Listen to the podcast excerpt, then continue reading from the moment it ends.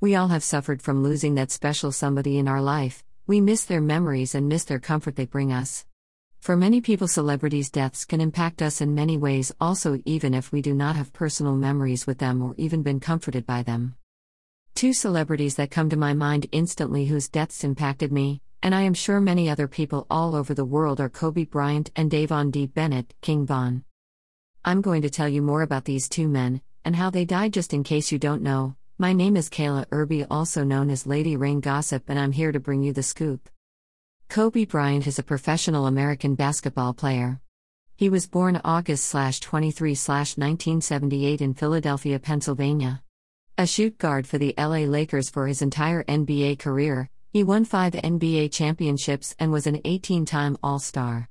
In January 26 2020, a helicopter crashed, killing nine people, including our beloved Kobe Bryant.